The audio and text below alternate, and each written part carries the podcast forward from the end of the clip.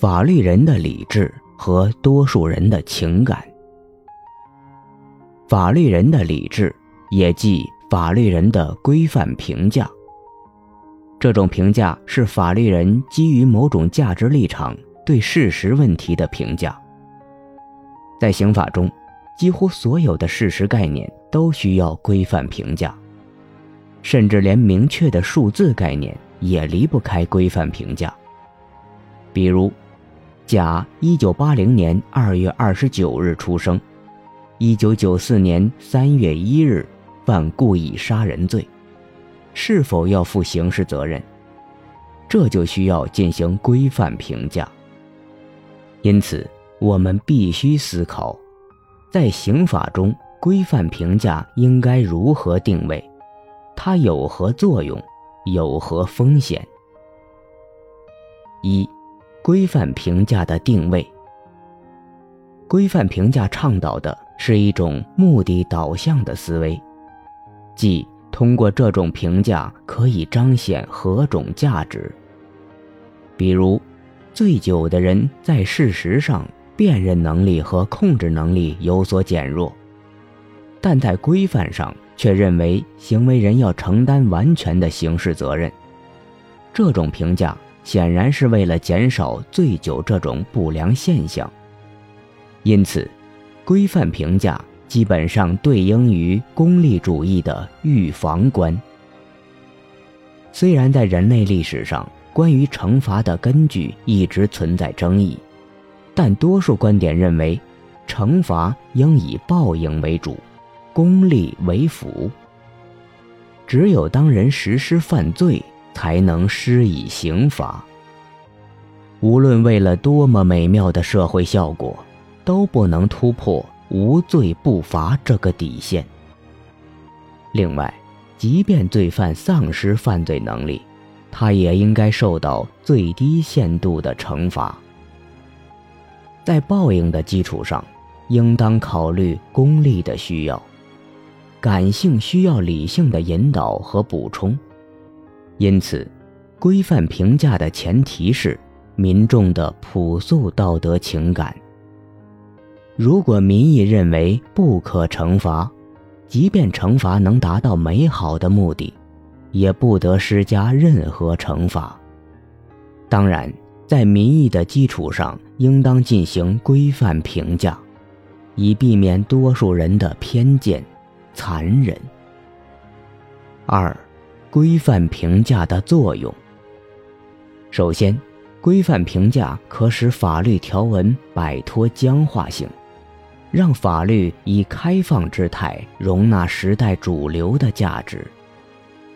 比如，性侵犯罪中的不同意概念，大部分国家要求被害人在可以反抗的情况下，应当进行合理反抗，以表明他的不同意。但何谓合理反抗，则取决于司法者的规范评价。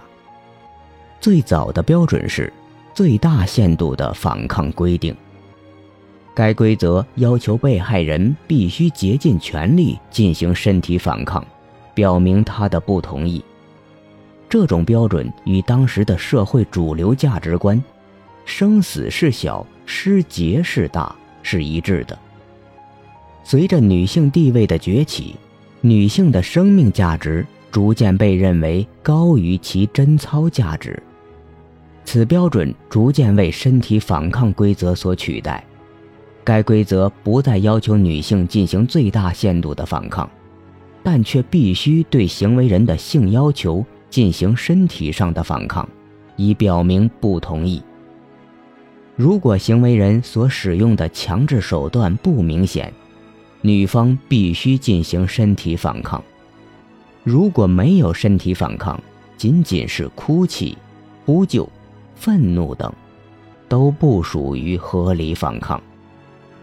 随着女性地位的进一步提高，越来越多的人认为传统的合理反抗规则有着很强的男权主义偏见，是用男性的标准要求女性，对女性不公平。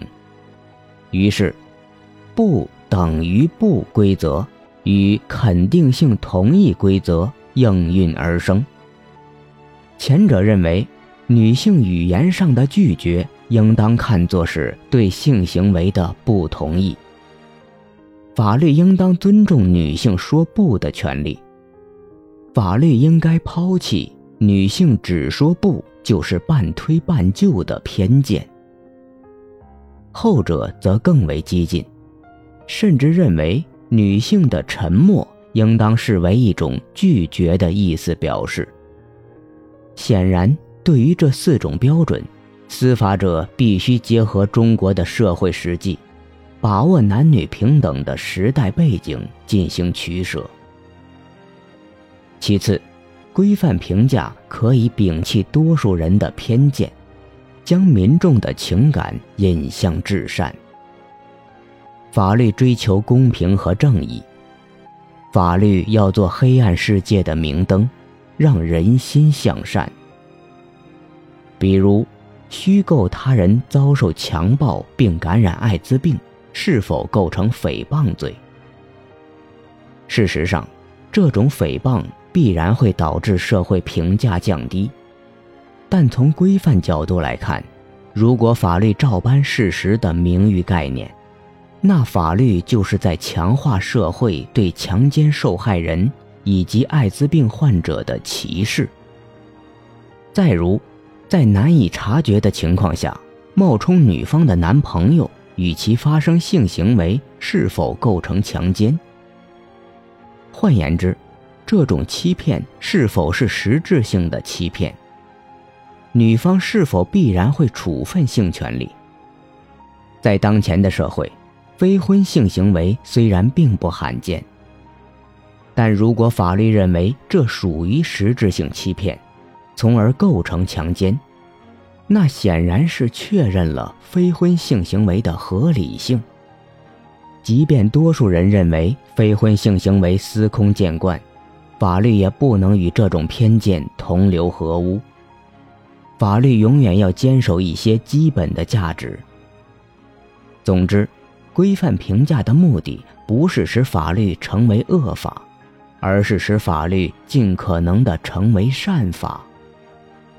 每个人的心中都有兽性，规范评价的作用就是驯兽师，它不是去释放人心中的野蛮，而是让人心中依然充满光明，让人心中依然存在那一厘米主权。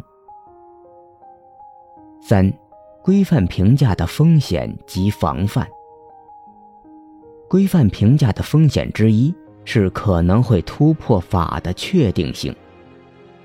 如果不加限制地进行规范评价，法律很可能失去确定性，因此必须坚持罪行法定原则，在词语允许的范围内进行规范评价，不能超越语言的极限。比如，在解释论上，应当在形式解释的基础上考虑实质解释，只有在语言的限度范围内才可进行规范评价。如刑法规定，冒充军警人员抢劫属于抢劫罪的加重情节，但真警察抢劫就不能被解释为此种加重情节。规范评价的风险之二是可能导致惩罚过度，因此要注意规范评价并非入罪前提，而是出罪依据。决定惩罚的第一依据是民众朴素的报应情感，规范评价只是对这种情感进行引导、微调甚至限制。首先，规范评价是在民意惩罚的前提下实现惩罚的精确性。当民众认为有惩罚的必要，才可通过规范评价来实现精确的惩罚。